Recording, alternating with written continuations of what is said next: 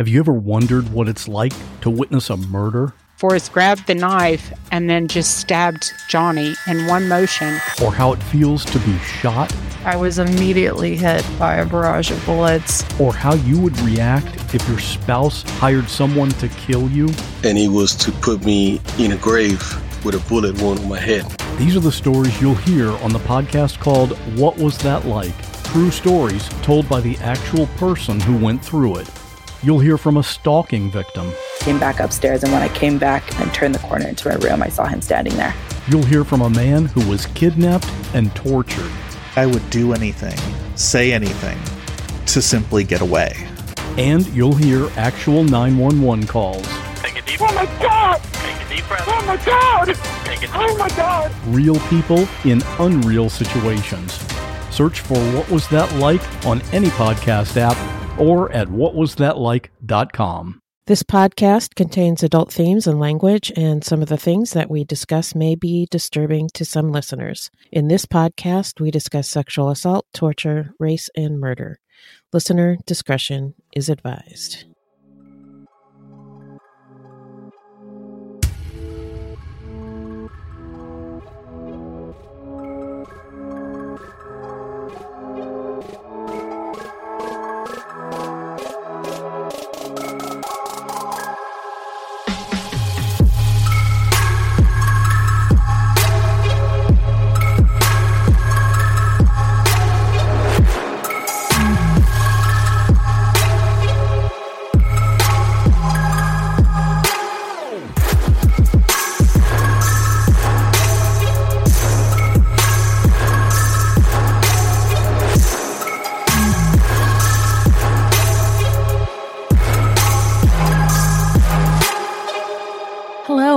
Everybody. Thank you so much for listening. Welcome to Fruit Loop Season 2, Episode 9. Um, if you uh, are listening to our banger intro then uh, and twerking to it, I hope you enjoyed yourself. Um, we thank you so much for listening to our show. I love our theme song, so I just wanted to shout it out. But by the way, Fruit Loops is a podcast about true crimes committed by people of color and their victims that we don't hear or know much about. Contrary to popular belief, not all serial killers are white. No way! Get out of here! Are you serious? there are many well documented cases of serial killers of color, and Fruit Loops is a podcast all about them. We will take deep dives into the fascinating lives and crimes of serial killers and true crimes committed by people of color and their victims that we don't hear. Oh, whoops, sorry. My soundboard. whoops. that we don't hear, hear know much about. um, because uh, the media and entertainment, they leave all those details out because the news is racist allegedly. And we are Wendy and Beth. She's Wendy. I'm Beth. We're not journalists, investigators, or psychologists. No. Just a couple of gals interested in true crime. Mhm. Also, the opinions expressed in this podcast are just that our opinions. Please send any questions or comments to fruitloopspod at gmail.com or leave us a voicemail at 602 935 6294, and we might feature it on a future episode. Can't wait to hear from you. So, Beth, who are we talking about today? Today, we're talking about the Dayton Christmas killings carried out by a bunch of teenagers and young adults. Laura Taylor, Marvalis Keene, Heather Matthews, and Demarcus Smith, who called themselves the Downtown Posse. Ooh, can't wait. So, um, before we get into the the story, how you doing, Beth? I'm good. I went to see a concert this week, which I haven't done in a long time. I was invited by a friend, and I wasn't really looking forward to it because I was imagining the concerts of my youth, and I'm getting too old for that nonsense. uh, but the band was. oh, sorry. Whoops. Would you stop farting? I need to give that a rest. Need- yeah. okay. Sorry. Sorry. So so sorry. All right. Okay. I'm out of control. Ah, I'm okay, sorry. so- The band was OK Go, and it was amazing. Oh. Uh, it was more like a show than a concert. Mhm. So the idea was their their idea. Um, well, the first song that they ever played on TV, they had to lip sync it because uh, they didn't have the equipment to record while they were playing.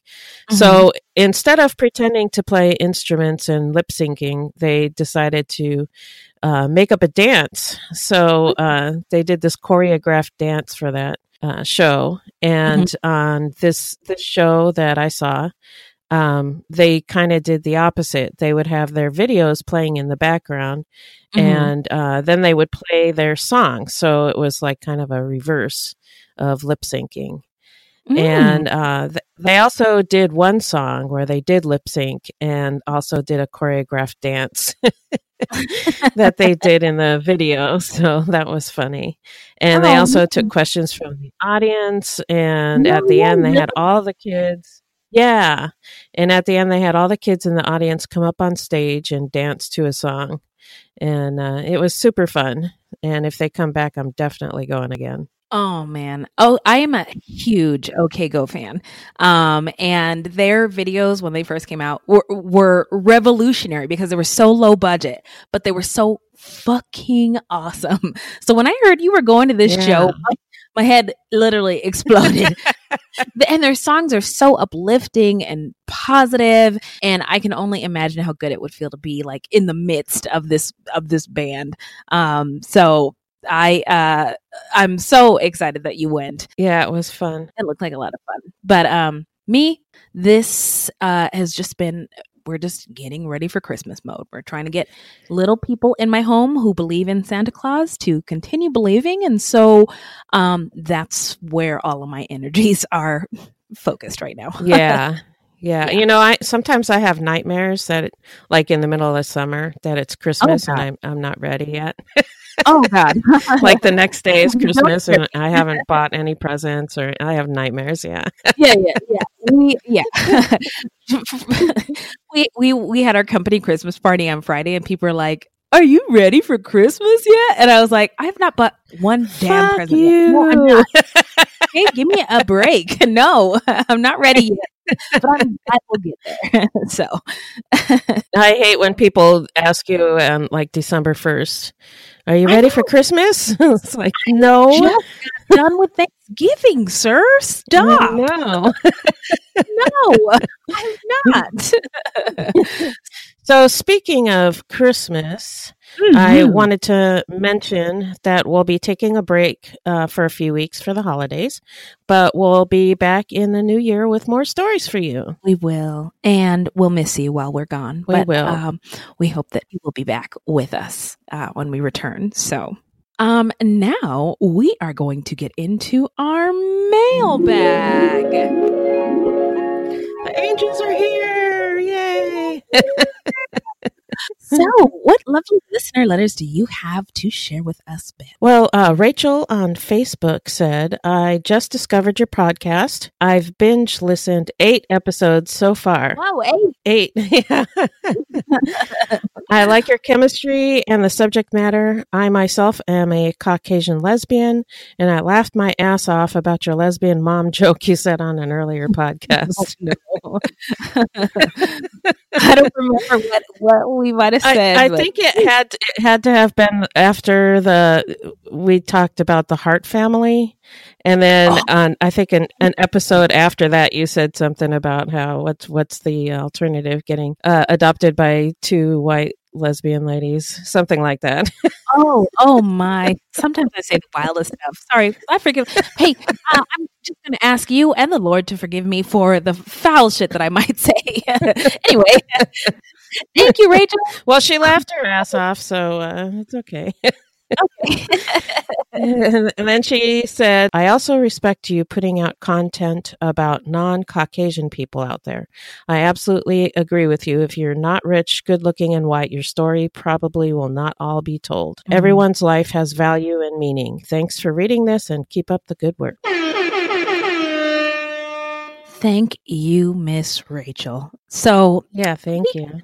Yeah, thank you for listening and rocking with us. We got a nice little message from um, my uh, gal on Instagram, and uh, her name is Else uh 666 on Instagram. So, hey boo, uh by the way, she said uh just found this podcast. Thank you, thank you, thank you. Three thank yous. you guys are awesome and so pleasant. Black Girl Notes rock. I know. and heart emoji. So thank you for rocking with us. Yeah, thank you. Yes, yes, ma'am. Thank you. Um, all right. Well, now let's uh take a quick break and we'll get into the story when we get back. So, we would like to invite any listeners who have a business to advertise to do it with us. For more information, please email us at fruitloopspod at gmail.com or check out our website at fruitloopspod.com. Well, thank you. We're back. We're going to get into the subject. Uh, and would you like to introduce the uh, individuals that we will be discussing? Certainly. Uh, from December 24th through the 26th, 1992, six people were killed and three people were injured in one of the bloodiest killing sprees in Dayton's history, which has become known as the Christmas Killings. All right, now we are going to get into my favorite part of these true crime stories, which is the stats. Here we go. All right. Speak their names because they are important. The victims were Joseph Wilkerson, he was 34, an acquaintance of Taylor, who um, we'll get into the the people involved later on. Uh, Danita Gillette, she was 18 years old. Uh, and she was a mother using a payphone at the time of her death. Richard Maddox uh, was 19 years old. That was Taylor's ex boyfriend. Um, Taylor, again, you will find is a very important part of the story. Sarah Abraham was 38 years old. She was a convenience store clerk. Marvin Washington was uh, 18 years old, an acquaintance of the uh, wackos involved in the story. And Wendy Cottrill, 16, was also an acquaintance of the nutsos in this story. Um, four people were convicted of these killings Marvalis Keene, he was 19. Uh, he eventually was executed. Heather Nicole Matthews, she was 20. Uh, Demarcus Maurice Smith was 19 years old. That was uh, Matthews's boyfriend. And Laura Taylor was 16, and she was Keene's girlfriend at the time. And the killers were two black men one very bold ass black girl, and a young white girl. And the stats on the killers are pretty straightforward, but Dayton, Ohio, I think we should know a little bit about before we get into it.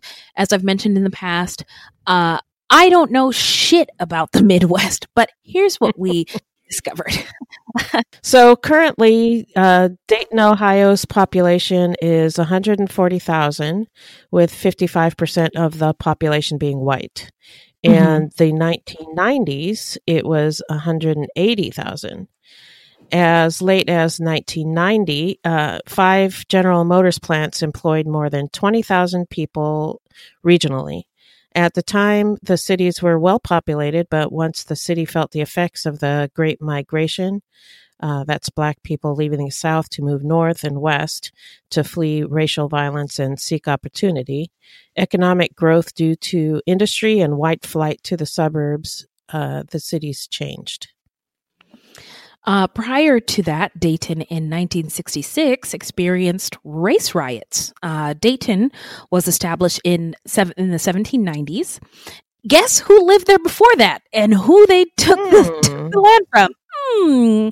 Uh, it was Native Americans. It's a sad part of the history that we don't often discuss, but you'll hear about it on Fruit Loops. The city, like many American cities, mandated housing segregation, which uh, crammed about 60,000 black residents into ghettos with neglected schools and discrimin- discriminatory city services. America, uh, I think we've heard this tune before.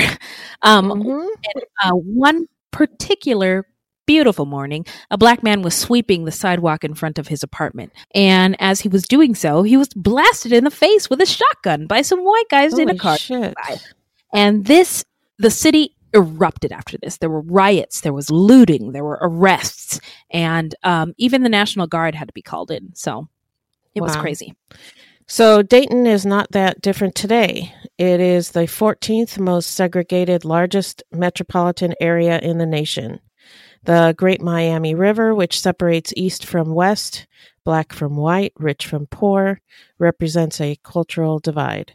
The lowest performing schools, the blacks and poor population, looks the same as it did in the 1960s.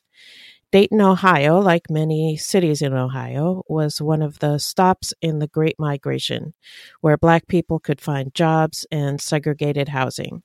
Dayton's west side is 99% black. The wealthy side of the town is, guess, 98% white. Yeah, that's pretty stark. Yeah, it is very stark. Um, so it was a booming city and innovation led to business growth. It is considered the birthplace of aviation as the Wright brothers hailed from Dayton, Ohio. And currently, Dayton is the sixth largest city in Ohio. Um, dying to go there. Just kidding.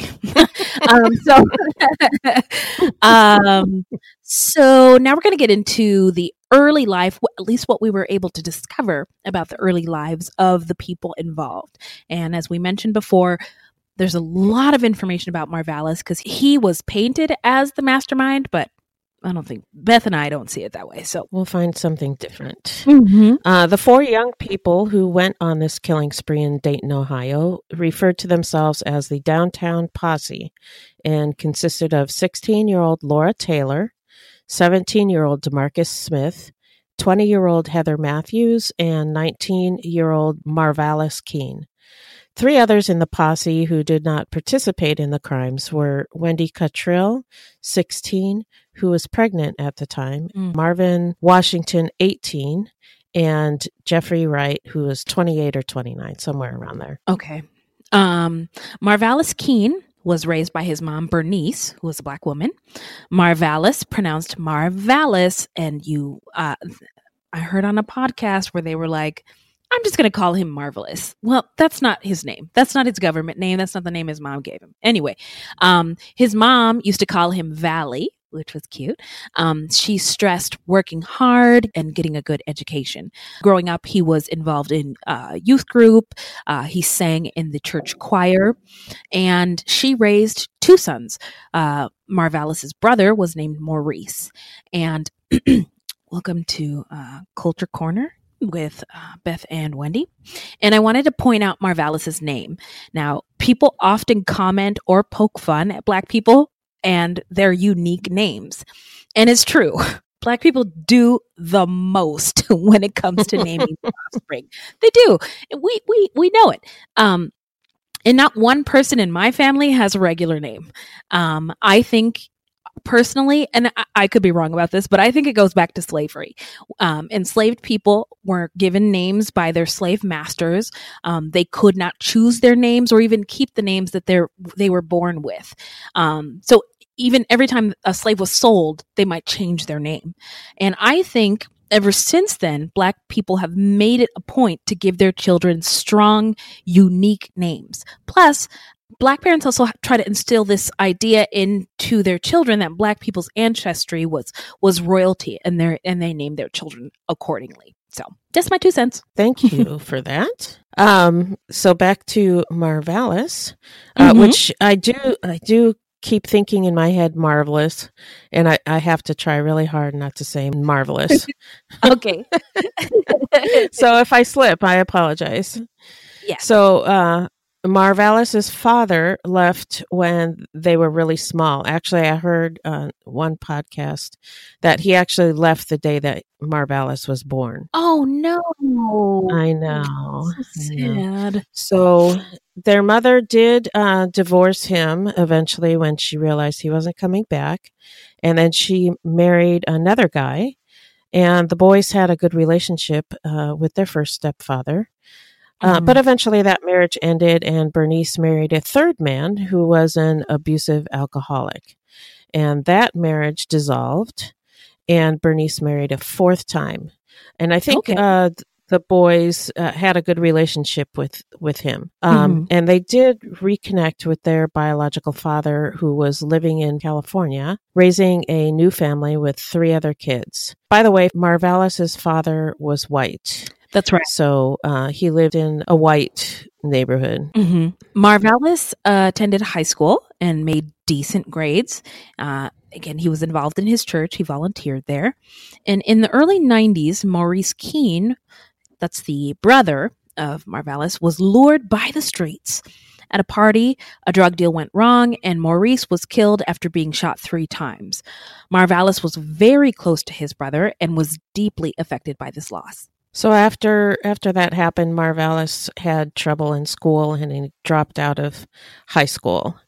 Mm-hmm. Um, his mother, uh, he was just despondent about his brother, and his Mhm. mother sent him to California to live with his dad. Mhm. Marvalis graduated from high school in California, uh, but then his maternal grandmother died. And uh, Marvalis had trouble making friends in California. He and his dad got into a fight about finances, and Marvalis left. He moved back to Ohio and he was staying with his mom, but eventually left her home a couple of weeks before Christmas. And we don't know why, but that's what happened. That is what happened. Um, so uh, he worked at a nursing home. Uh, I read, and uh, but after all of this and the move and leaving his mom's house, he began drinking very heavily. And when he would get drunk, he would rant about um, his brother's death because nobody was ever arrested, tried, or convicted, imprisoned for the death of his uh, brother. And he joined some other young people and runaways who partied and smoked crack together. Sometimes the young people would crash at various crack and or trap houses. And I wanted to ask you, what's a trap house? I am so glad that you asked, um, because uh, our our theme song is trap song. It's a trap themed Right. song.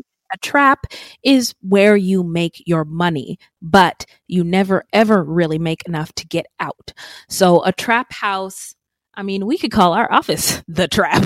That's a trap house. yeah, as uh, just s- very simply, it's where it's where you make your money. So, um, Okay. if, if making the money is selling drugs, if it's selling um, your body, um, that's that's the trap. Okay, cool. Or not Mm-hmm. cool, but Wait, yeah, it's great. good to know. Yeah, yeah, that's fantastic. yeah, yeah, yeah. Okay, uh, there's some other uh, lingo in here that I might have to ask you about. Okay, okay. So uh, Marvalis would get faded and rant about how unfair life was and uh, how angry he was. To flex, he told his peers that he was a Crip in LA, but actually he had never been in trouble with the law. He was fronting for sure. Uh, people say Keene was very polite, but he liked to floss, he liked to brag. So, what's flossing? Flossing is showing off, Okay. That's what I figured, but and flexing is flexing is the same. It's uh, like flex, flexing your muscles. yes. Um, what else might we need to explain? Uh, getting faded. That's when you get uh really drunk or high, Right. Uh, and Crips are a famous gang in LA, and they Yes. uh, what color do they? Uh, blue. Crips are blue. Bloods are red. Crips are blue. Crips are And- blue. yeah. Crips have really fun dance moves and gang signs. But uh, Marvalis had nothing to do with the Crips in L.A. Absolutely nothing. He was just Nothing, but but Uh, he- bragging, He, yeah. told, yeah, he told people, "Well, I'm from LA and I was a Crip," but he was totally lying. yep. So, um, Laura Taylor was a 16 year old black girl. Um, she was involved in this posse. Um, she dropped out of high school. She was a runaway. She sold drugs and she uh, sold sex uh, to get by and survive. Uh, and she was very street smart. Heather Matthews had just gotten out of prison and was addicted to crack cocaine. She was white. Um, Matthews was a truant, a chronic runaway, and a high school dropout. She was released early from the Ohio Reformatory for Women at Marysville after serving six months of a one year sentence for receiving stolen property. Demarcus Smith was 17 years old, and we couldn't find much about him. So, uh, if you are listening to this and you know him or know of him, please fill us in on the details. Uh, Yeah. And then there's uh, Wendy Cottrill, and she was the 16 year old white girl um, who was pregnant and um, her family did not like that she hung out with and was dating a black guy. Um, so she ran away from home. Yeah. And uh, she was pregnant with Martin's baby, Mm-hmm. or not Martin, Marvin. Right, right, right. And uh, I think that was the impetus for her running away from home. She knew her parents would not be happy about that. Mm-hmm. So, uh, and Marvin Washington, uh, Wendy's boyfriend, he was 18. Uh, we also don't know a whole lot about him. Actually, we know nothing about him. So, uh, again, if you know anything about him, give us a shout out. You know where to find us. Or I hope you do. Sometimes the posse would stay at the apartment of a guy named Bill McIntyre, whose home I've heard referred to as a crack house. Bill sold the kids drugs and would let them crash at his house sometimes. Thanks, Bill. Um, most of the stories we've read and heard paint Marvalis as the ringleader. Now, uh, I think that Laura was actually the one cooking up all these ideas and doing much of the dirty work. Um, she had a baby face, street smarts, and she was a survivor girl. Um, I'm a survivor. I'm not gonna give up. so, uh, and Marvalis really, really wasn't a survivor to the uh, the magnitude that she was. I mean, he he lied about being in a gang, um, and Yeah. she, we will later find just shot people in the face. So, e- eh, potato, patata, but they were not the the same, uh, Caliber. yeah, caliber of um leader. Right. So uh, Laura and Marvalis met after he left his mom's house. They stayed on the street, uh, did drugs, and even had enough money from Marvalis's job to stay in a hotel for a few days. But they ran out of money on December 23rd.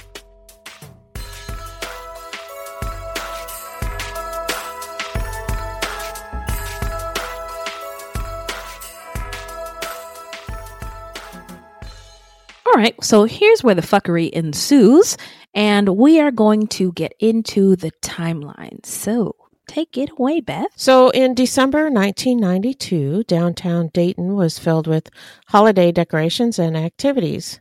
There was uh, the Christmas tree lighting on Courthouse Square, and across the street, the Dayton Arcade had reopened temporarily with uh, pop up shops and eateries for the holiday season. Oh, do you hear those sleigh bells ringling, ting, ting, tingling too? Ching, ching, ching, ching.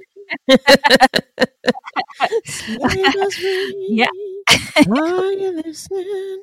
Yo, I have to pause. I have to pause because we did do Christmas carols at our Christmas party, at company Christmas party, and Beth was, had these harmonies that were like Destiny's Child Beyonce level. Like, uh, I I can't even I can't even repeat it. Um, and I get paid to sing sometimes, but I I I, look, I had to look over at you, and I was like, dang. What the hell is she doing? good. That is a good one. so, I, anyway. I thought it was funny because we were up there singing with you know a bunch of other people. Um, Mhm. I- I- what ten people maybe? Yeah, about 10 altogether? Yeah, Uh-huh. about ten people, looking out at everybody sitting at their tables, and they were all. It looked like they were all like, "What the fuck are you guys doing?"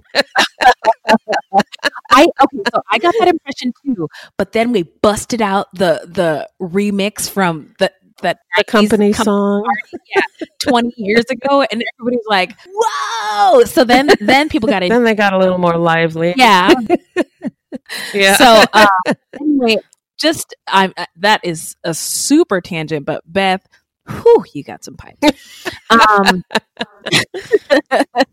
the back to the story. The downtown posse were estranged from their families and looking for trouble. Oh yes, Laura Taylor is quoted as having said, "Let's get some drama in our lives." Oh yes, and who boy did they? but did she not hear about Mary J. Blige and the No Mo drama?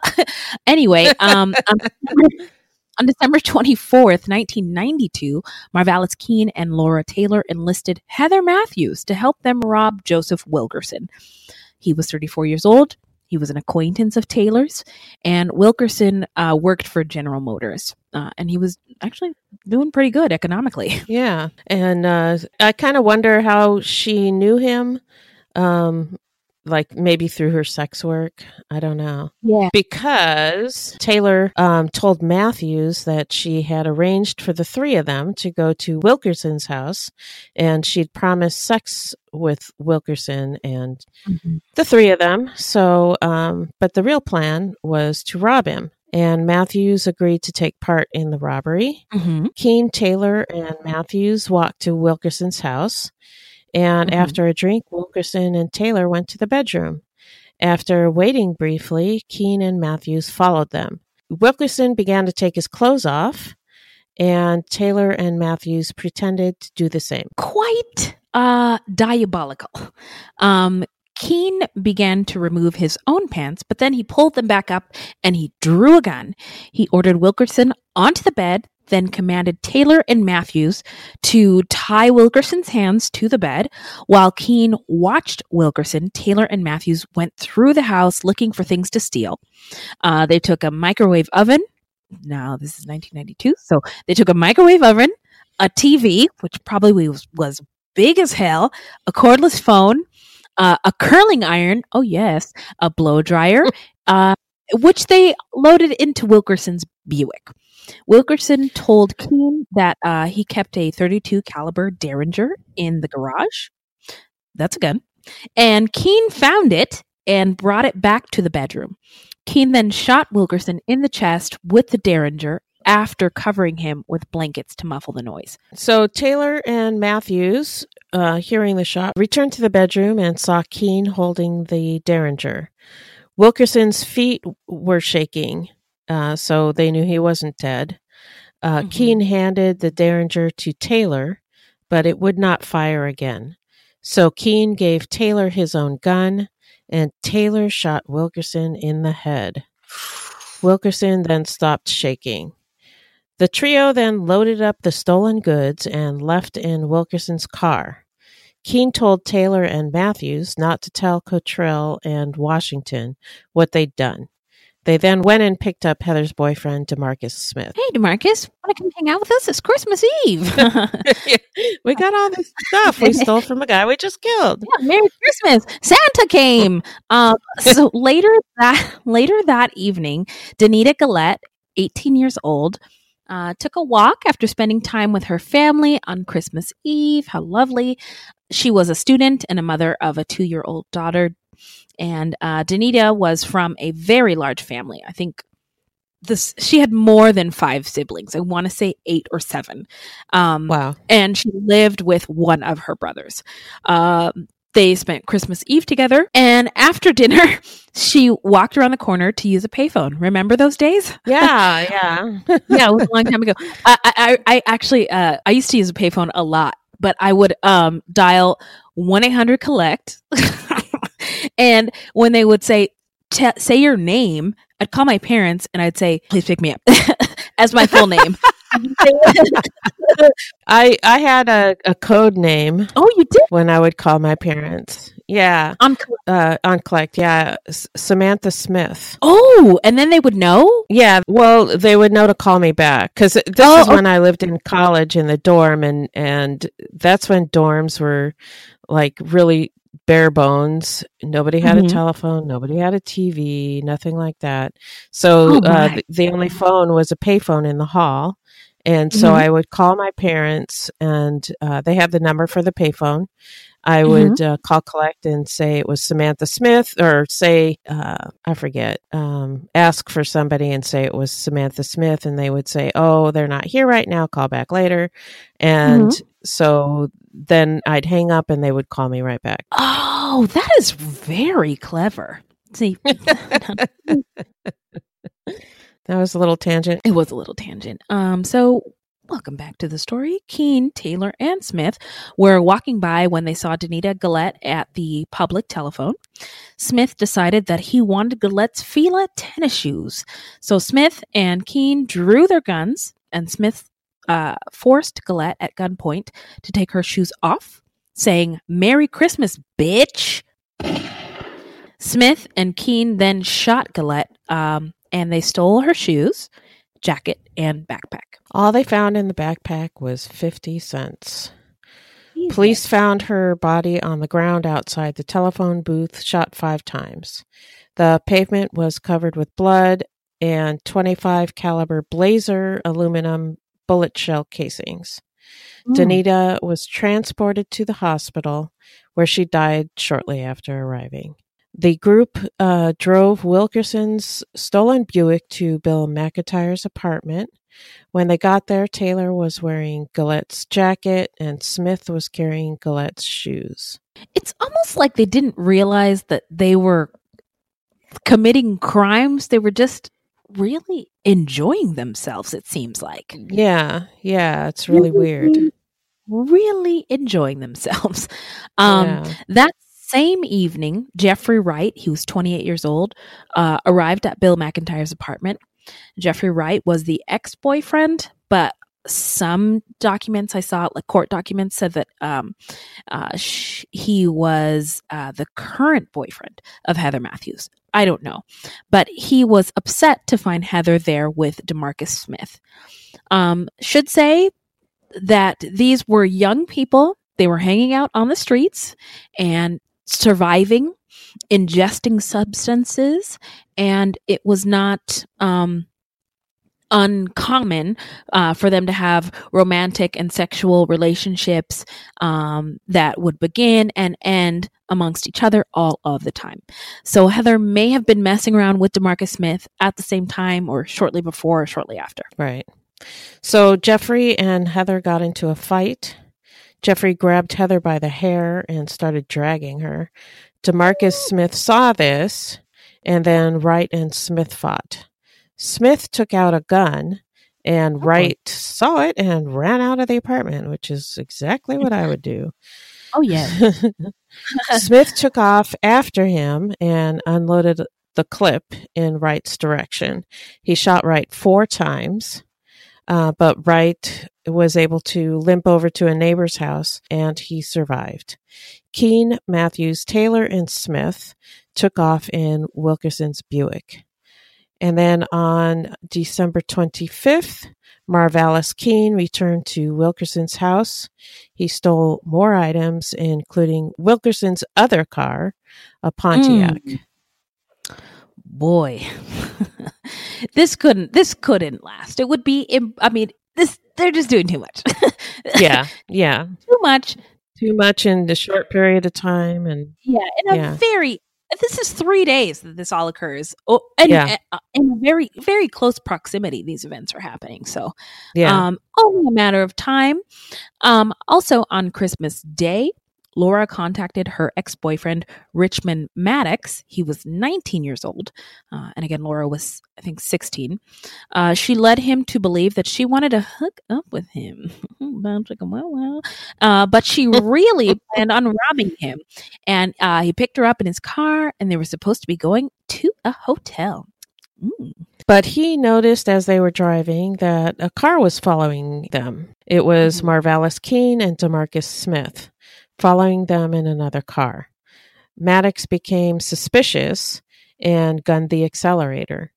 Taylor then put a derringer to his right temple and fired while he was driving, and she was in the passenger seat. And that's just mm-hmm. nuts.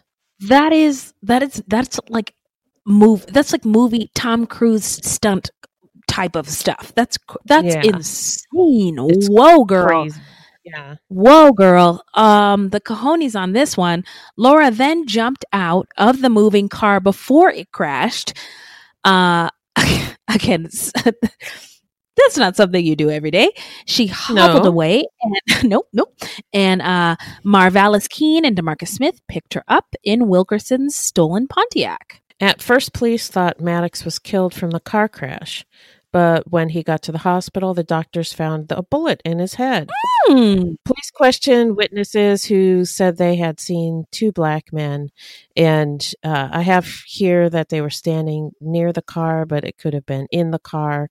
In any case, they uh, they saw a couple of black guys. Uh oh. Call 911. Just kidding. There's some black men on the street. Call the police. Yeah. Uh, remember that one eight. What is it? One eight four four white fear. W y t f e a r. Call it. Call it before you call nine one one. If you see a black person doing something regular before you call the police. Anyway, Yes. early in the morning on December 26th, the downtown posse was looking for more people to rob. Matthews drove the Pontiac to a BP service station where Kathy Henderson was filling her tires with air. They pulled a gun and Kathy ran. Good. They fired at her, but uh, she was not hit. Keene and Smith then drove off in Henderson's car. Matthews followed in the Pontiac. And um, when it says early in the morning, I think it was like two o'clock in the morning, something like that. Yeah. So later that morning, uh, Matthews drove the Pontiac to the shortstop mini mart with Keene, Smith, and Taylor in the car. The location was Laura's idea. She knew only a few people worked there at a time and that it was isolated and would be an easy target. Again, this is why we think Laura is the the actual The ringleader. ringleader. Taylor went into the store and bought a soda, and uh, she was a nickel short. And Edward Thompson, who um, I've also seen referred to as Jimmy Thompson, another customer, gave her the nickel so she could buy, you know, her drink. And then Laura went back to the car to report that there were only two customers inside. Matthews handed a 32 caliber revolver to Smith, and Smith and Keene were also carrying uh, 25 caliber automatic pistols. Man, they got a lot of guns for these kids. yeah, and do. Keene and Smith went into the store. Sarah Abraham was working behind the cash register. Abraham was from Ethiopia. She was the mother of three children. Her youngest daughter was in the States with her. Her two older kids were back in Ethiopia. She was educated and had been in the States for 15 years. Abraham's family owned the store and they had spent their entire life savings to open it. At gunpoint, Keene ordered Abraham to open the register. Uh, Abraham did so and removed $44, which uh, she handed to Keene. That's not that much money, guys. Is it worth it? No. Um, then shot Abraham in the face. Um, I heard she was shot in the mouth and in the head. Um, several days later, Abraham died of her wounds, and Smith also shot at two other people in the store. Jones Pettis was shot in the hand and the stomach, but he survived. 71 year old Thompson, the guy who had given Taylor a nickel, was shot at. He was not shot, but he fell down to the ground and pretended that he had been shot, and he also survived. Both Thompson and Pettis were able to give police a description of the shooters. At this point, the police were starting to uh, put the pieces together. So, hip hop air horn for the police. I don't give you guys this very much, but here you go. okay, and they realized that these crimes were connected because of the ballistics, specifically the 25 caliber Blazer aluminum bullet shell casings. Marvalis Keene and Demarcus Smith were starting to get paranoid. I imagine um, that there w- was some media attention to these crimes. And uh, so they started switching up cars that they were driving and they started changing the license plates. Um, but they were especially paranoid about Wendy Cottrill and her Mhm. boyfriend, Marvin Washington, who had not participated in the crimes, but they knew about them. Right. And as we mentioned before, the downtown posse included Laura Taylor, Demarcus Smith, Nicholas Woodson, Heather Matthews, Wendy Cottrill, Marvin Washington, and Jeffrey Wright. All of them, except Jeffrey Wright, uh, had been to Wilkerson's house to drink and hang out. Um, while Wil- Wilkerson's dead body was in the back bedroom. Um, yeah. yeah, that's crazy. What's that movie? Uh, something with Bernie. Uh, The one one where they drag the dead body around everywhere. oh, I'm not familiar. Weekend with Bernie or Weekend at Bernie's. I have never seen that movie, but I didn't know that that's what it was about. yeah, yeah. It's, I, I forget exactly what happened, but their friend Bernie died, and then they they drag his body around, pretend like he's still alive. oh Lord, have mercy on all of our souls! I didn't know that was a thing. Oh no! and I can't Oh. remember why they had to do that, but yeah, that's Oh what they did. God, did not. Did not. So it was weekend at Wilkerson's. weekend at Wilkerson's. Merry Christmas. Uh, but Jeffrey Wright had been shot. Taylor and Matthews started discussing jumping Wendy Cottrill. Uh, Smith also said that he was going to unload a clip in Marvin Washington's ass. Sorry, I like that sound. Smith thought that Wendy and Marvin were going to snitch about Smith shooting Jeff Wright.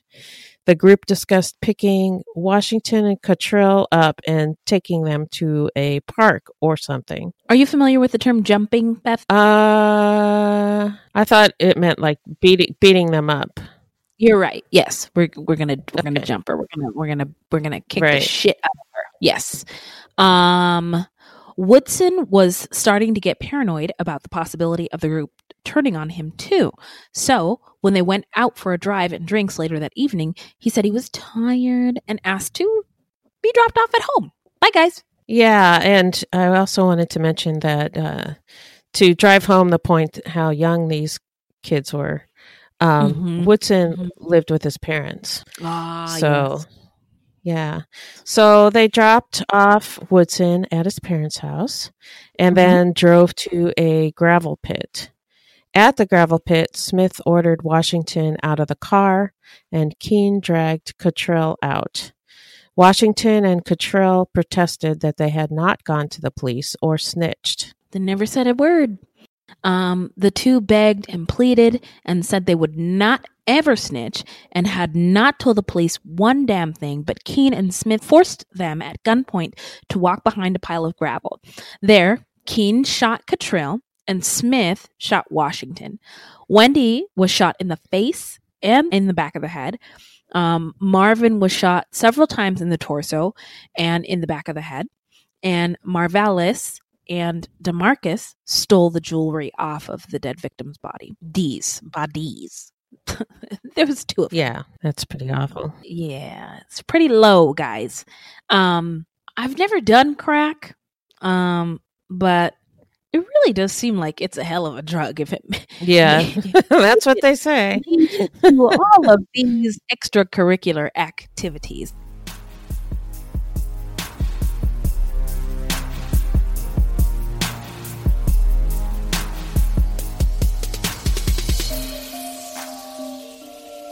So now we're going to get into the investigation and arrest. Uh, so what do you got for us, Beth? On the afternoon of December 26th, uh, Nicholas Woodson was so freaked out about this crazy ass posse that he called the police. He told the police uh, they talked about robbing and killing people. He spilled all the tea. The people Oh. killed, including Wilkerson's dead body, the car stolen, their plan, and everything. Uh, Woodson told the police he was in fear for his life, and the police brought him in for his safety. Um, so now the police knew who they were looking for and the vehicles they were driving. Later on December 26th, former Dayton Police Sergeant John Hubber spotted a stolen car on Colmer Avenue. Colmer called in the plate to check it, and when registration didn't come back to a Dodge Shadow, units closed in from all directions. At the time, Hubber did not know that he was stopping Dayton's spree killers. Way to go! Way to go! So you know what? nice job, officer. After so much violence, the gang's capture was actually fairly uneventful. Smith did run into a nearby house, but was quickly captured, while the other three, Keene, Matthews, and Taylor, were taken into custody without incident. Quote, they all cooperated and put their hands up. I later found out from the detectives that Laura Taylor told Marvalis Keene to shoot me and he wouldn't, said Hubber. Uh, police confiscated several weapons. They found Danita's jacket and Wendy's jewelry. They also found a pocket knife belonging to Joseph Wilkerson. After the four members of the posse were behind bars, Taylor got a visit from a local minister who was concerned that she was only 16 and accused of such terrible crimes. During their visit, Taylor told him about two more victims, and police found the bodies of Wendy Cottrill, 16, and Marvin Washington, 19, in a city owned gravel pit. Oh boy. Uh, so Taylor's insolence in the face of serious charges shocked the detectives. Us too. One of the detectives called Laura Taylor a cold hearted killer. She lawyered up real fast, but the remaining three did not, and they told the police everything. Uh, at trial, prosecutors painted Keene as the ringleader, but detectives believed Laura was actually the catalyst for the spree. Same girl, same. All but Marvalis were ineligible for the death penalty because they were minors. Keene admitted to his crimes and waived his right to a jury trial. Instead, he had a three judge panel and was found guilty. Keene's defense team cited PTSD for the death of his brother, the abandonment from his father, and his immaturity. The court acknowledged these things, but they did not buy it citing that he had a hard-working, church-going mother who raised him and cared for him.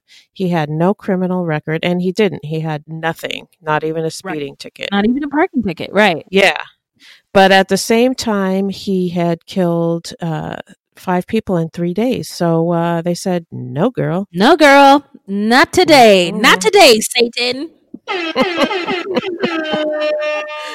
so Heather gave up uh, the most details when she spoke to detectives during a prison interview in 2000. Where is that Dateline episode? Heather Matthews explained why she got into the crime spree. I wanted to to be like them. I wanted to do what they was doing. Matthews said. Uh, she later claimed that she didn't do any of the actual killings, but she didn't stop them either because she was too scared. Mm, I don't know. Homicide detective Doyle Burke said that once the killing started, he believes that they were all willing participants. They enjoyed it, they lived it, it made them somebody, Burke said. Said Dayton Police Sergeant George Hammond at the time, they were like a shark. Once they tasted blood, they couldn't stop. So, um, that's a great soundbite, but um, they were kids. I don't know if uh, it was um, really uh, clear to them exactly what they were doing.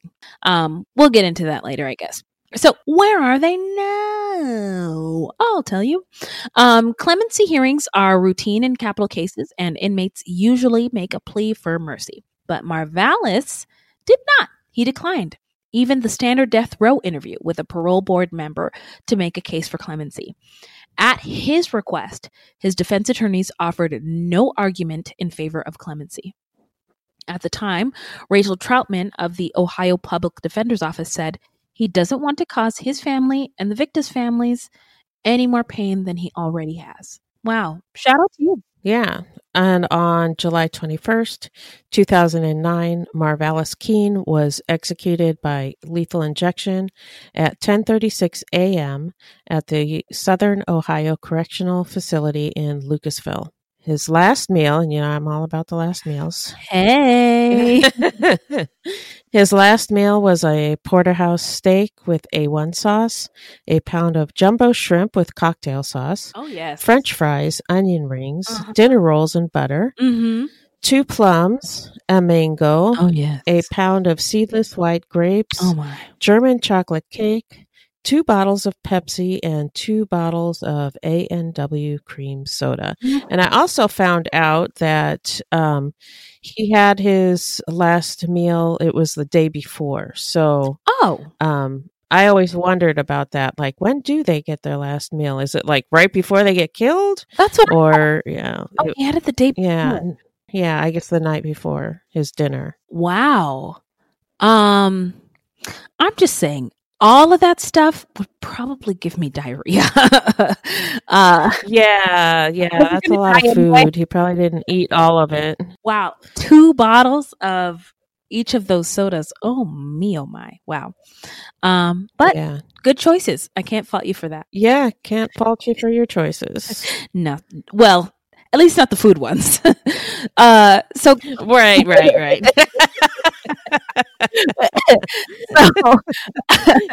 the killing ones, not so much. well, those are questionable. I don't. I I wouldn't have done. Them. I wouldn't have, wouldn't have been my idea of fun, but uh, all right. But a porterhouse steak, yeah, I'm all down for that. Yeah, yeah. I, am with you. I'm with you there at least. So, um, Keene was the 1,171st execution and the 1,000th by lethal injection since the death penalty was reinstated in 1976. Asked if he had any final words, he said, No, I have no words. None of his family attended the execution. Some of the victims' family members did attend. Um, Laura Taylor, she is currently serving a life sentence in the Ohio Reformatory for Women in Marysville for her role in the Christmas killings, uh, the Dayton crime spree of 1992, and she is not eligible for parole until 2098. Oh yeah, she's never getting out. No.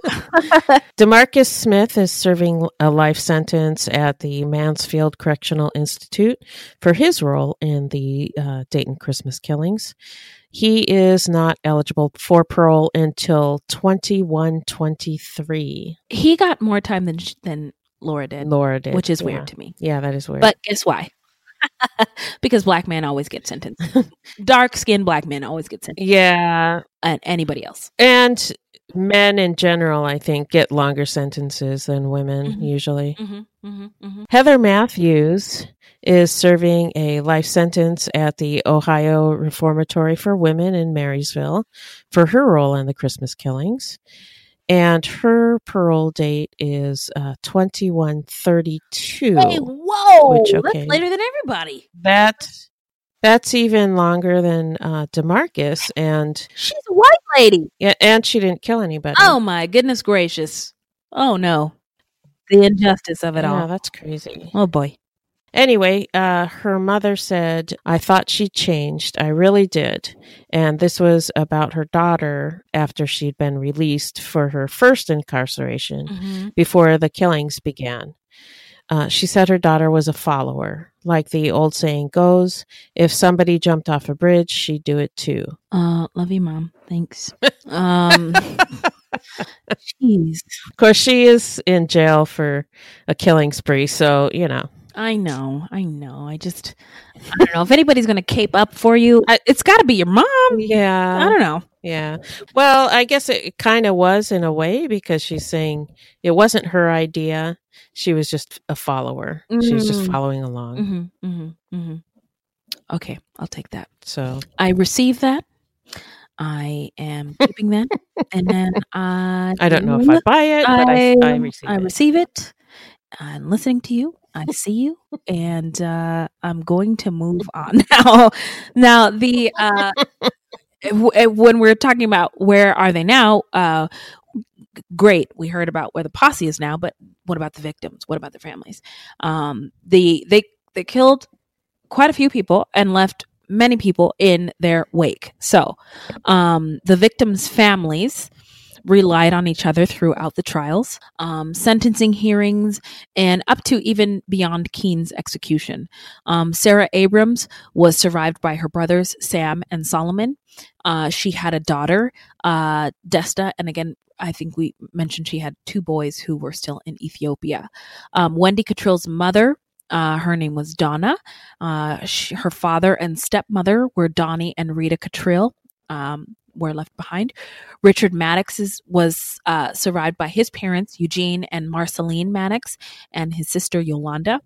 Jones Pettis uh, and Edward Thompson um, survived the shooting, um, and they were helpful during the trials uh, and also in identifying the um, shooters.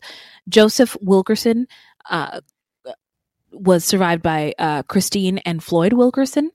Um, his brother Bill and uh, his daughters, Lorena Wilkerson and uh, Deborah. I didn't quite get the last name. I want to say Oxidine, but I don't know if that's right. Um, and then Marvalis Keene his mom was Bernice Parker, um, but she lost her, her, one son to that murder uh, before Marvalis uh, went on his spree, and then she lost Marvalis uh, to the, these crimes and his subsequent execution. So, yeah, um, not sad. a lot of winners here. No, no. And Rhonda Gillette, Danita's sister, admits that even after 25 years, the holidays are still very difficult. Mm. She said, I grieve for my family, but I continue to grieve for the other victims' families and also the people who are incarcerated. Mm. Anybody's life can either go to the left or the right, so I do. I think about them very often. Gillette said the murder of her sister had a huge impact on her life. The crime led to a, a breakup of her engagement, the loss of a child, and her mother. Six years later, my mother passed away prematurely, said Gillette. My mother passed away at 51 years old, and she passed away because of grief. My mother absolutely died of a broken heart. And that's that's really sad. Um, Gillette is now an advocate. Thank you for victims' rights and is working on her master's degree. Shout out to you, Ma. Um, she said she gets yeah. through the holidays by serving her church, and feeding the homeless. Rhonda helped raise her sister's daughter, Dominique, the two year old who um, uh, left behind, uh, who again, she was two years old at the time of the murder. And a book called The Christmas Killings 40 Hours to Justice was written by retired Dayton police officer Steve Grismer and Detective Dennis Murphy and Dr. Judith Monsieur. And I'm just going to say, um, these are all three white people who wrote this book. So I am sure that it's full of facts and insight about the investigation and the, the detectives, but I don't know if they have the ability to capture the nuance um, involved in the um, victims side of the story or yeah yeah i'm i'm pretty sure that um it doesn't. um, I heard on another podcast uh, they interviewed them, and they the focus of the book is uh, on the investigation. Yeah. So it, it's like from the perspective of the police officers and the detectives investigating the crimes, which mm-hmm. is it's still interesting. Sure, but it's not gonna. Yeah, it's, it's, it's there might gonna, be a little, um, a little. Mm, my I, I like my there's this meme going around of Oprah tasting this white lady's chicken that she didn't put any salt. Oh, I saw that. Yeah, she's like, uh, "Could use some salt." Uh, I, am sorry, I just like the, the, white lady's like, "You can salt at the table." yeah. Oh, my I, was, I was, I couldn't believe that she did that on TV. Uh, but so anyway, so this book might be lacking salt and pepper. I'm just saying. yeah, yeah, yeah. So full full disclosure. Full disclosure. And and we didn't read it. So because there wasn't enough. There wasn't enough salt and pepper. That's why I'm not interested. Yeah. um, but there it is. If you, if you want to pick it up, um, I'll send you the salt and pepper in the mail.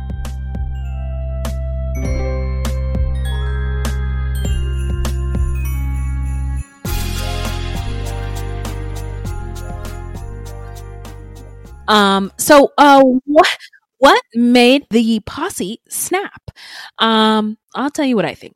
So Laura, in my opinion, had to have had a really hard upbringing to end up doing sex work and involved in drugs like crack, which is a hardcore fucking drug at age 16.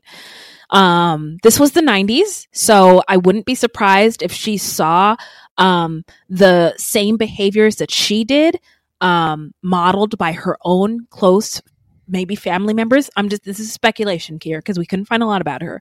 But the crack epidemic did a really strange thing to the to the black community. It not only tore families up, but it also destroyed the dynamic between adults and young people. It flipped it. So adults were like needy children and irresponsible and uh, you know uh, addicted, sick, and the children had to figure out how to survive on their own. Um, and I think that's why Laura had her street smarts. I mean, she she must have had no choice but but to um, engage in the way that she did. Right now, Marvalis, um, he was just broken from all the things that he lost his father, multiple stepfathers, his brothers, his grandmother. And while it sounds like he had a, a very strong, loving mom for him, maybe it just wasn't enough. Um, it often isn't enough when the dad isn't around and the you know the narrative doesn't change even though mom is home and showing you love what about my dad you know this is in my head marvalis asking what about my dad why doesn't he want me you know i'm not saying a single mom can't raise a good strong upstanding male citizen i was raised by a single mom but his his upbringing definitely was a factor in in his um, behavior. Yeah, and I think uh, a lot of times uh, our society focuses on on the moms and and what the mom did, and everything's the mom's fault, or you know. Uh, but uh, the kid's relationship with their father is just as important. Yeah, and um, I think a lot of dads just when they just take off, um, I don't know what's going through their heads because kids need their dads too. Don't they know so, how much they yeah. are ne- needed? You know. So anyway, yeah. yeah. so my uh, thoughts are, I think uh, this was kind of like peer pressure in the extreme. Mm-hmm. I, I think about when I was a teenager. Of course, we never went around killing people, but I know I did a lot of really stupid things following. Oh yeah, what other people were doing. Mm-hmm. You know. Mm-hmm. Um, and Laura was the instigator, I think. And Marvalis, uh, I think, was lost mm-hmm. and didn't really know where he belonged. Mm-hmm. And when he hooked up with Laura and her group, suddenly he felt important. Mm-hmm. He bragged about being in the Crips, and they all thought he was a badass. And he had he kind of had to keep that front going. Mm-hmm. Um, but something else that amazes me about this story is that he and Laura had only known each other for two weeks. Whoa! Oh my! Isn't that nuts? Well, yeah, you're young. When you're young, nuts. two weeks can't two weeks seem like a lifetime? It's yeah, it seems like two months at least. it does. Yeah. So um, I also I wish we knew more about Laura's life. I really I really do. I looked and looked and looked and I couldn't find much of anything. Mm-hmm. And Heather and Tamarcus too, for Mm, that matter. yeah. Couldn't find a whole lot about them. Yeah. Uh, the news articles are all about Marvalis. Um, and I think part of that might might also be because he had never been in any trouble before, and all of a sudden he's in this posse and they're killing people. So I think that might be some of the fascination. Yeah. But uh, there were three three other people involved in these crimes, and I don't think that Marvalis was the worst of the bunch. No, and we only know about him. Um, since you you brought up belonging, I'm just going to bring this up because there is um, a common theme in mixed race individuals. Um, like Marvalis, who was half white and half black, this idea of being lost and never ever fitting in. And one of the um, archetypes in um, black literature, in black life, is the tragic mulatto, which Marvalis would have fit into. The person who never quite fits in I- with black culture, yeah. never quite fits in with black culture, and anybody that accepts them, that's who they're running with. Um, I, I I'm mixed race too, so I I mean I under I totally get it, but I, I, just wanted to I just wanted to put that out there because I, I I don't want to leave any stone unturned Yeah. in this story. Um, yeah, and I didn't think of that, and that's that's a really good point. yeah, you you just brought it up and it, it came to my mind. So now we're gonna get into our takeaways. Um, so uh, this bunch they were an equal opportunity murder bunch. They did not really discriminate. Um, most of their victims were black people, but that I think has to do with you know where they lived. Um, again, we talked about how segregated Dayton is, um, and the the places and people that they had access to. If they were on the other side of town, best believe somebody would have been calling the police right away and they wouldn't have murdered anybody. uh, also, um, they started out, uh, I think the motive was um, robbing people, but they really didn't rob that much stuff in value. They didn't get that much money. Um, they only took a couple Yeah. cars. Um, but then the motive became this joy killing. Once they killed that first victim, mm, mm, they just couldn't stop. Uh, it was so tasty.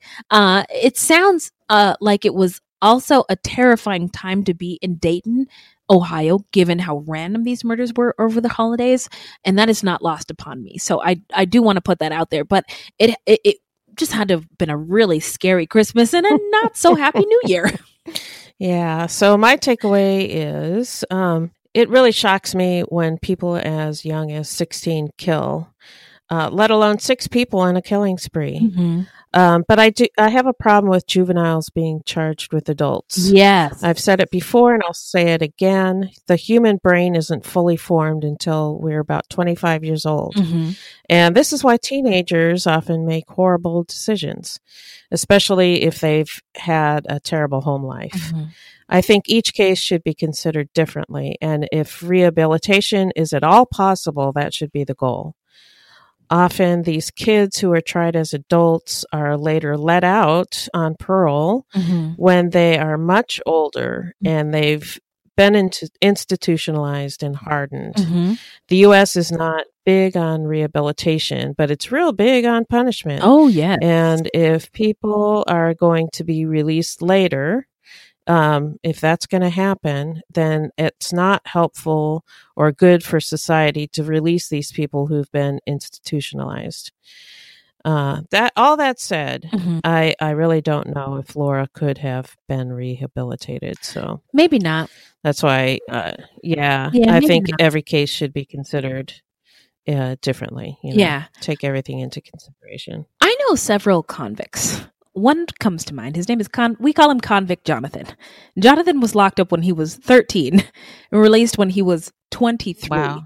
And he still acted like a 13 year old. It was like he never had the opportunity to grow He never grew as a, up. hu- as a human. He Yeah. never grew up. And I don't know if he ever will. I mean, I don't want Convict Jonathan Well. coming to my house anytime soon. I mean, I'll see, I'll, I'll see you at the next family event, Convict Jonathan. But I don't. We don't need to inter- like. He he- he's a child. He's a child, but he's a child who's been harmed Yeah. by the criminal justice system. So, um, right. okay so uh now we're going to talk about how not to get murdered um if you love true crime and you don't want to die here's a tip for you all right let's do it This segment is not intended to be victim blaming. We thought of this segment because I read somewhere that a lot of people listen to true crime because they want to know what they can do to be safer. But in my mind, this is not meant to blame the victims. It's just learning from other people's mistakes. Sometimes we have no suggestions for a particular episode and we'll just offer up generic tips. okay so oh sorry. Woo! Wake up wendy! So sorry sorry to your coworkers who might be listening to you listening to this podcast. Um it is the holidays y'all and it is also wrapping season so be on guard. I recommend a security system we've talked about this in the past. There are some um s- alarms that you can stick on your windows and doors. You can get them at lowes or home depot um, and you can also get fake security system signs um, to keep you know intruders at bay. Um, also beware of dog signs are a good way to keep um, intruders at bay. If a this is sad. But most people who are stealing um, are doing so because they're poor or they need to feed an addiction um, and they uh, want the easier route. So if it's between your big ass dog or your beware of dog sign or the house that has nothing you know in front of it they're going to go with the easier one right? Um a step Mhm. above that may be like a, a security system um like SimpliSafe. I think SimpliSafe is a really good system because they're not a sponsor of ours but you know you guys can get at us. You know how to get us SimpliSafe. Please do sponsor us. Um, but it's a really neat system because you can set it up yourself. There's no contract. Uh, you don't have to have a convicted felon come into your house. Um, you know like if your phone line were to get cut you know like from one of those horror movie scenes um, the service is still operable. Um, and these killers essentially were ambushing their victims. Um, so in the store, you know, they, they killed somebody. At a party, they shot somebody. At a payphone, they killed somebody. Filling somebody was filling up their tires and they shot at them. So I recommend just be aware of your surroundings, especially at this time of year, and be careful when you go to a gas station or a convenience store. Don't get out if it's dark and it's a questionable scenario. In my neighborhood, I don't have any um I know what it is. You, I'm not, there's some gas stations at nighttime. I'm not getting out of my car or stopping at that place. So just everybody head on the swivel, be aware, be safe. Happy holidays. yeah, something I noticed about this story was that some of the victims, like Danita Gillette and Kathy Henderson, were out late at night by themselves. Mm-hmm.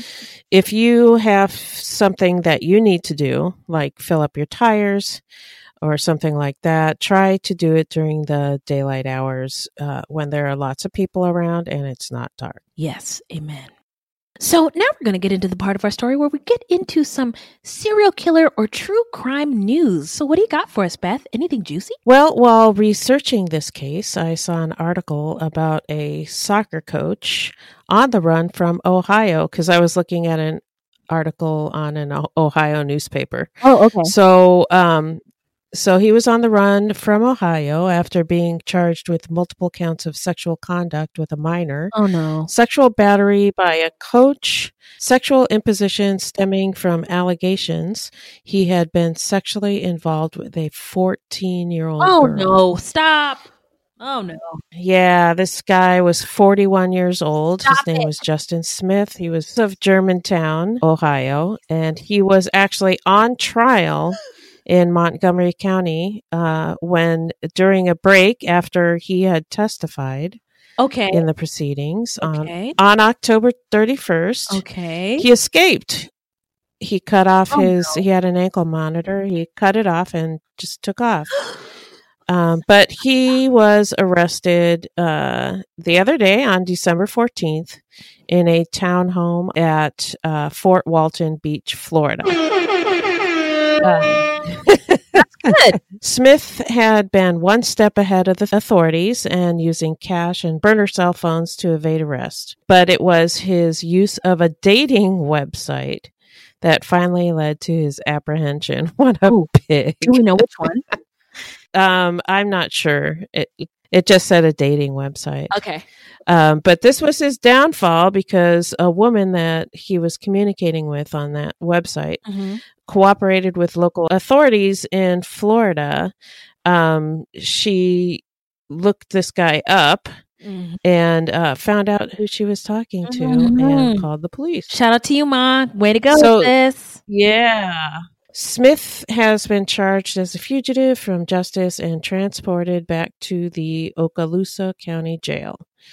So, um, when I saw the link to the article, I didn't, I didn't click it. Um, and then later I was like, I'm going to look that up. So I went to, to find it. Um, so I Googled soccer coach arrested Okay. and a whole bunch of stories about soccer coaches molesting kids came up. Oh, Uh, this is concerning.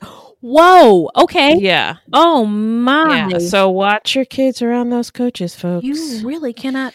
the boys and the girls. Boys and girls. Yes. Well, Nassar, uh, uh, the Penn State guy. I, we have, I work with a guy who Yeah. played football at Penn State and so proud to have played with Sand uh, with Sandusky. And I'm like, dude, that's what not good. wrong with I you? don't That's, care. not- that's nothing to I brag about, don't man. think we should be bragging about that. Oh man, No. we all need to. We do all need to watch our kids because this is a this is a culture.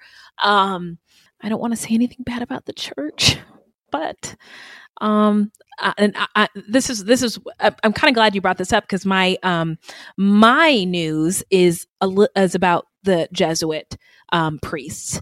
Um, Reveal podcast. Um, and I don't know if anybody shout out to Al Letson over at Reveal. Those guys do some really, really great investigative journalism and uncover incredible stories that actually do lead to um, change um, in terms of uh, administrations um, and and and in the the world that we see today. The latest episode calls uh, is called Sins of the Father, and it's about Jesuit uh, Jesuit priests priests, multiple priests, who chronically abused children and young men and women on Indian reservations. Um, the priests they would get complained about and then the church would just shuffle them around from reservation to reservation as accusations mounted. Mm. and then finally when there were too many accusations or the priests were just too fucking old the the church would just park the priests in this priest retirement home in the middle of Gonzaga University in Spokane. Um, the news story is bananas. It's a really great podcast episode. And um, it's going to make you think it's going to make you angry it's going to make you sick um, but it's going to also make you wonder what can we do about this? Because this is a yeah the catholic yeah. church is so massive and they have so much money. Yeah it's a big this, problem. this, yeah. this story comes up over and over again. So yeah it keeps happening again and again and again and again and, and yeah with all, all and with the coaching thing. So I don't know, but it, it's it, it's it's news because um it, it needs to be news. So uh, yeah. so now we are going to get into the part of our story where we shout out any content by people of color, LGBTQ people, um, or any true crime goodies. So I wanted to give a shout out to the podcast While Black. Uh, it's two black dudes, Art and Vince. Vince and I are play cousins. the show is really well done, but it's so necessary. Vince told me um, that it was, you know, it was. Cl- I was like, "Why did you start your show?" And you know, I was telling him why, why we started Fruit Loops, and he said it was clear to him after the Ferguson, the nonsense in Ferguson, um, that basically people, white and black, were not informed about why Ferguson was the way it was, why people were angry, why um, these systems were the way they were, why history was what it was. And he and Art created this podcast to educate people.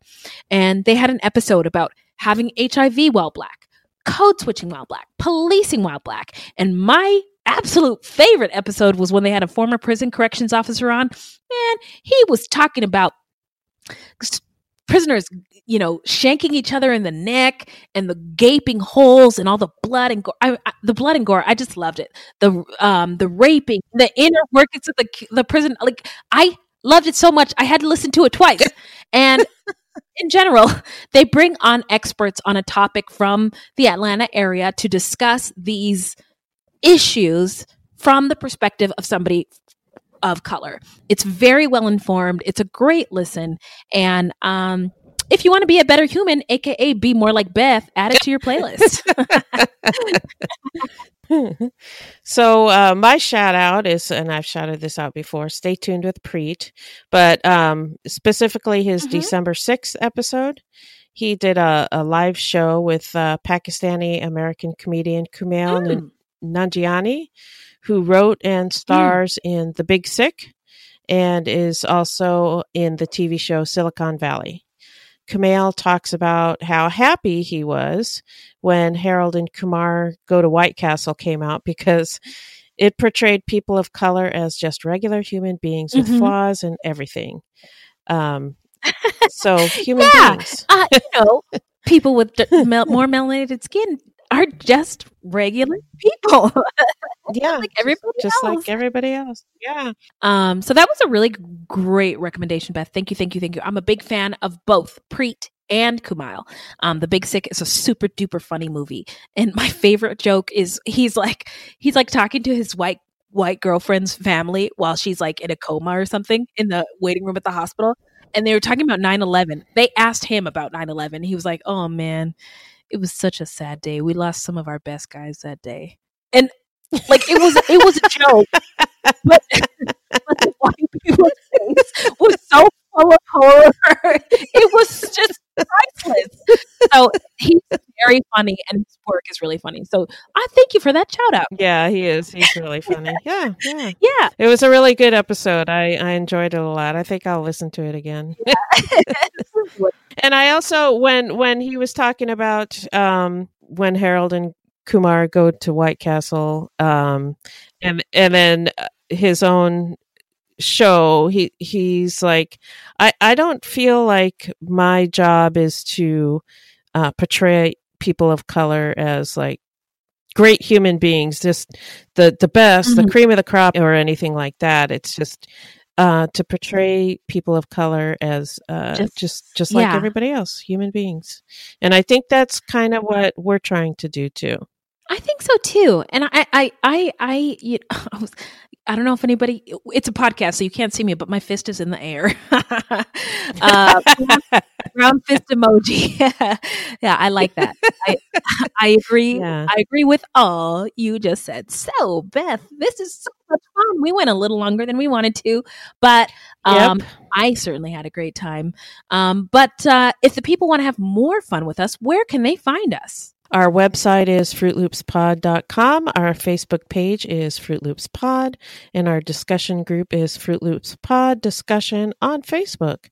We are hmm. also on Twitter and Instagram at Fruit Loops Pod, and links to our sources will be in our footnotes. If you want to support the show, you can send us a donation on the Cash App, which you can download to your phone, or you can find online at cash.me forward slash dollar sign Fruit Loops Pod, or you can become a monthly patron through our Podbean patron page. This will help us pay for things like our website and pod hosting. There's no minimum and no commitment. Even a dollar would help. That's right. And if you don't want to give us any money, then why don't you give us a great review on iTunes? Yeah. Um, so, this is a weekly podcast, and new episodes drop every Thursday. So, until next time, look alive, guys. It's crazy out there.